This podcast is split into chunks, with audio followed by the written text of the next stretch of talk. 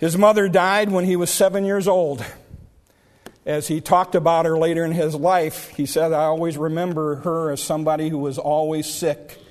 But somebody, in spite of her sickness, would teach me the Bible and help me memorize Bible verses and, and hymns of the church.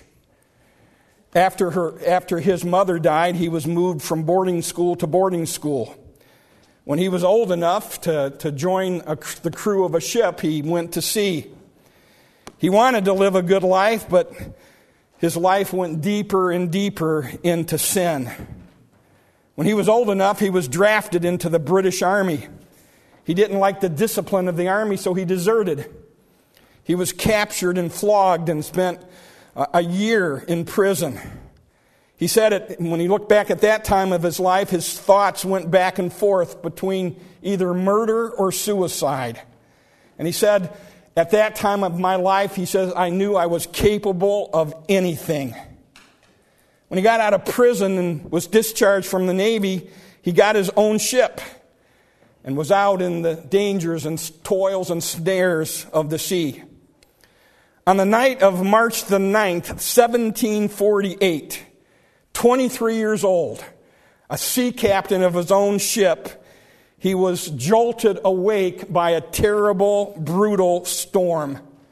It was a storm so rough and so tumultuous that he and his crew thought there was no hope of ever making it back to land. They all thought that they were all going to be killed in the storm. Early the next day, early in the morning on March the 10th, 1748, he cried out to God. He said, I prayed the same prayer that Peter prayed when he was walking on water to meet Jesus and he took his eye off Jesus and began to sink in the sea. And he just cried out, Lord, save me. This sea captain, 23 years old, thinking there was no hope to be saved from the storm, fell on his knees on the deck of his ship and cried out that same prayer Lord, save me. He later wrote, That 10th of March is a day much remembered by me, and I have never suffered it to pass unnoticed since the year 1748. The Lord came from on high and delivered me not only out of the deep waters of the sea, but out of the deep waters of sin. He gave up his ship. He became a preacher of the gospel, a powerful preacher of the gospel, and he wrote over a hundred hymns. One day he was studying the passages of scripture that we read from 1 Chronicles chapter 17, verses 16 and 17. Again, when David was going to God after God wouldn't let him build the temple, and God said, No, I'll let one of your sons build it. And, and, and, and again, that verse, and David the king came and sat before the Lord and said, Who am I, O Lord God? And what is my house that thou hast brought me hitherto? And this preacher, got on his knees and he says, God, I asked the same question that David asked. I'm a wretched sinner. I walked away from my mother's teaching. I did things that I am embarrassed to think about uh, that I ever did. Who am I that you would do all the things that you have done for me? Who am I that you would send your son to die in my place? Who am I that Jesus Christ would bear my sin and make me right with you? The year was 1779. This 54 year old preacher got a piece of paper and, a, and his ink and his quill, and he wrote a hymn that he entitled Faith, Faith's Review and Expectation. Faith, Faith's Review and Expectation. It became the most famous of the, all the hymns that he wrote. It's beloved by many Christians, many in this room, and it's your favorite hymn. Of course, we don't know it by that title. The preacher was John Newton. The hymn was Amazing Grace. It's 236 years old this year. And the grace that it reminds us of is older than the world itself because it was a grace devised in heaven before the foundations of the world. But I want to tell you something this morning. God's grace is still amazing. His grace, no matter how old it gets, no matter how many years passing, passes, it's still an amazing grace. It's amazing, number one, because it's still saving wretched sinners. You see, only you and I as sinners know how bad we are. Only us and God. Nobody else knows. I don't know your sin. You don't know my sin. But I know my sin. And I know that God knows my sin. And I know that the Bible is true when it says in Isaiah chapter 64 verse 6, but we are all as an unclean thing, and all our righteousness, righteousness is, plural, are as filthy rags.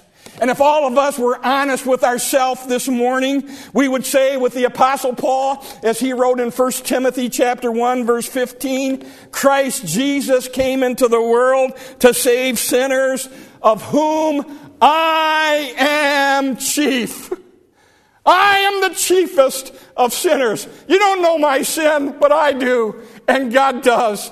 And I say, like Paul, Christ Jesus came into the world to save sinners like me, and I'm the worst of the worst. I'm the baddest of the baddest, if that's a word.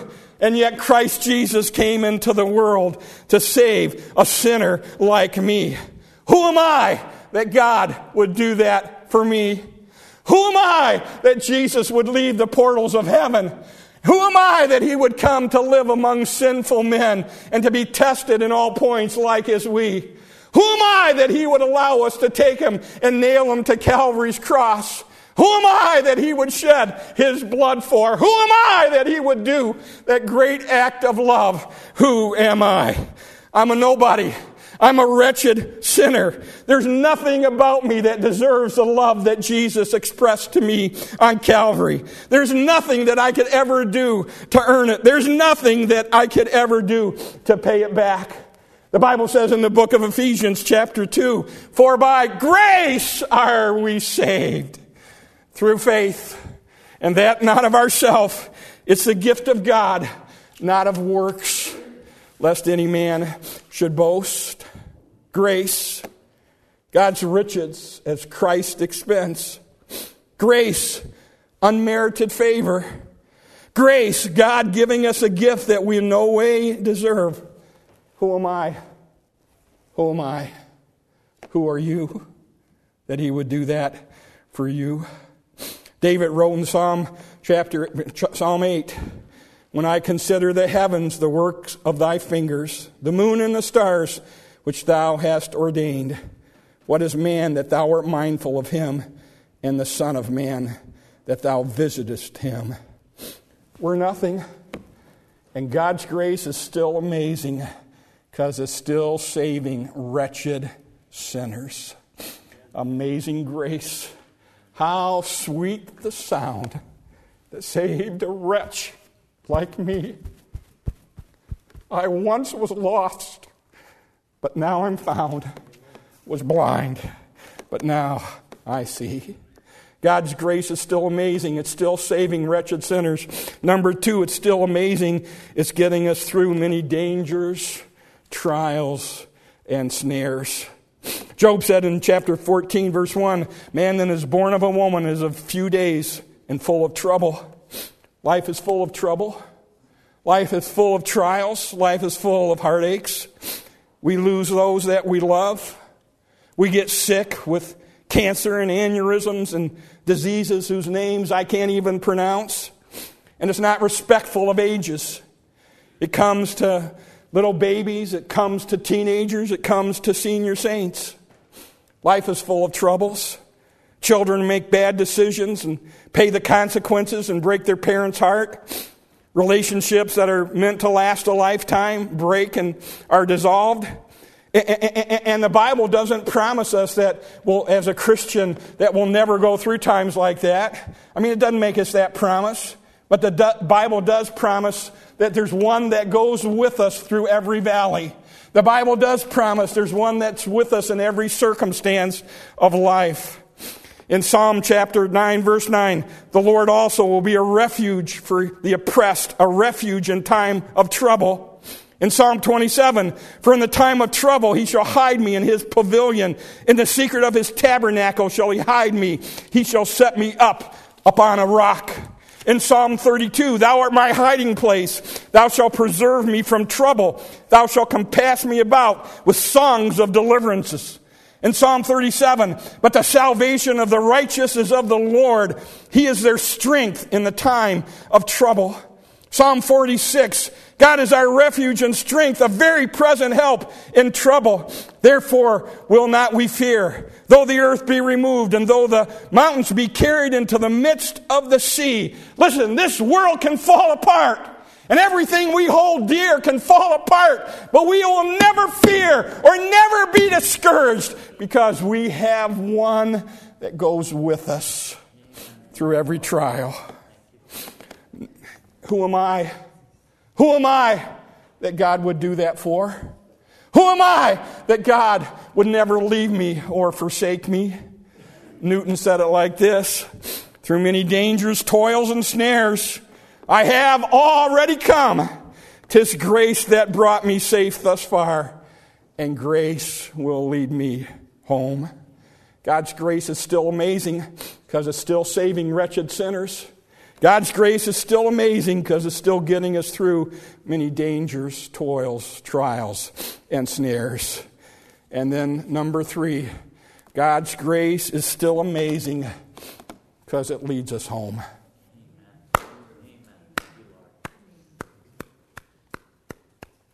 It leads us home. I never preach a funeral without going to the 23rd Psalm and talking about the valley of the shadow of death. You know that psalm. The Lord is my shepherd, I shall not want. He maketh me to lie down in green pastures. He leadeth me beside the still waters. He restoreth my soul. He leadeth me in the paths of righteousness for his name's sake. Yea, though I walk through the valley of the shadow of death, I will fear no evil. For thou art with me, thy rod and thy staff, they comfort me. Thou preparest a table before me in the presence of mine enemies. Thou anointest my head with oil, my cup runneth over. Surely goodness and mercy shall follow me all the days of my life, and I will dwell in the house of the Lord forever. I like to read that psalm for funerals of Christians. I like to remind people that have gathered to, to celebrate their life and to mark their death that for a Christian, we never die. I mean, our body dies. That part of us that people see, yeah, one day, one day my body will die. It'll lay down, never to breathe again. But I will never die. Never die. That part of me that lives forever, my soul, will pass through this valley that this psalm is talking about. It just looks like death, but it's not really death because I will not die. You, as a Christian, will not die because God's amazing grace will take us home. Jesus talked about it in John chapter 14 when he said, In my Father's house are many mansions. If it were not so, I would have told you. I go to prepare a place for you, and if I go and prepare a place for you, I will come again and receive you unto myself, that where I am, there ye may be also. Who am I? Who am I? That God would prepare a place called heaven for me? Who am I that Jesus Christ would spend the time in heaven preparing a place just for me? Who are you that God would do that for? We're just a bunch of wretched sinners. We're just a bunch of people that deserve the wrath of God on our sin. But His love and His grace not only saves us from that sin, but will one day lead us to that place where we will dwell in the house of the Lord forever. When we've been there, 10,000 years. Bright, shining as the sun. we've no less days to sing God's praise than when we first begun. So I ask you this morning the same question that Wendell asked a minute ago. If you're here this morning and you're not saved, why not? Why not? How can you resist the love that God showed for you on Calvary? Listen to me, if you were the only sinner in the whole world, if you were the only one that had fallen short of the, of the, of the glory of God in Jesus Christ, He would have come and He would have died just for you. Just for you. And He did die for you. You, you may have rejected Him up to this point in your life. You may have never not have anything to do with God up to this point in this life, but I want you to know He died for you. He paid the price for your sins. The grace, the amazing grace that we're talking about this morning, he, he, he gave to you, and He'll give it to you. The Bible says that today is the day of salvation. Now is the accepted time. Why would you, why, why would you leave this place this morning unsaved? Why would you leave this place this morning without asking Jesus to be your Savior? Say, ah, preacher, I didn't come prepared to do that. I don't want to be a Baptist. Look, there's nothing you can do to prepare to do it anyway. And I'm not asking you to become a Baptist, I'm asking you to become a Christian. I'm asking you to become part of God's family. I'm asking you to become one of His children.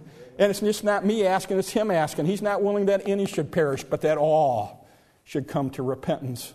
The God that made everything wants you to be part of His family. Would you come this morning? Would you? God's grace is still amazing. It's still saving sinners. It's still getting us through this life. And one day it will still lead us to heaven. Why don't you get in on it? Why don't you make sure this morning that you're saved, that, you that you belong to Jesus Christ and He's your Savior? If you ask Him, He'll save you. Never turned away anybody. If you ask Him, He'll save you. Let's pray together. Father, thank you for that amazing grace. Thank you that it never gets old. Thank you that it never gets tired. Thank you that it never quits working. How amazing it is that you would love folks like us, sinners, wretched sinners, and yet loved us. Sent your Son to die in our place, offer us salvation. And I pray for that one who might be here this morning that's never taken you up on your offer, never received Jesus as their Savior. Father, help them to see this morning that they are a sinner and that, penalty, that, that sin has a penalty connected with it, and that penalty is to be separated from you. And there's nothing they can do to take care of their sin, but Jesus has already done everything that's required. He paid the full price, and He offers to them full salvation. And so, again, Father, I pray if there's just one person here this morning that's never done that, I pray they would come in just a second as we sing the song of invitation. And we could take the Bible and show them from the Bible how they could ask Jesus to be their Savior. Again, Father, speak to our hearts as Christians. Help us to never get over being saved. Help us to never lose the wonder of it. Help us to never grow tired of thinking about it and praising you for what you did for us on Calvary. And if there's a Christian here this morning that maybe just needs to come to the altar and say, Thank you, Jesus, thank you, help them to do it as you lead them. Just bless this time of invitation. Use it to build your kingdom. In Christ's name I pray. Amen.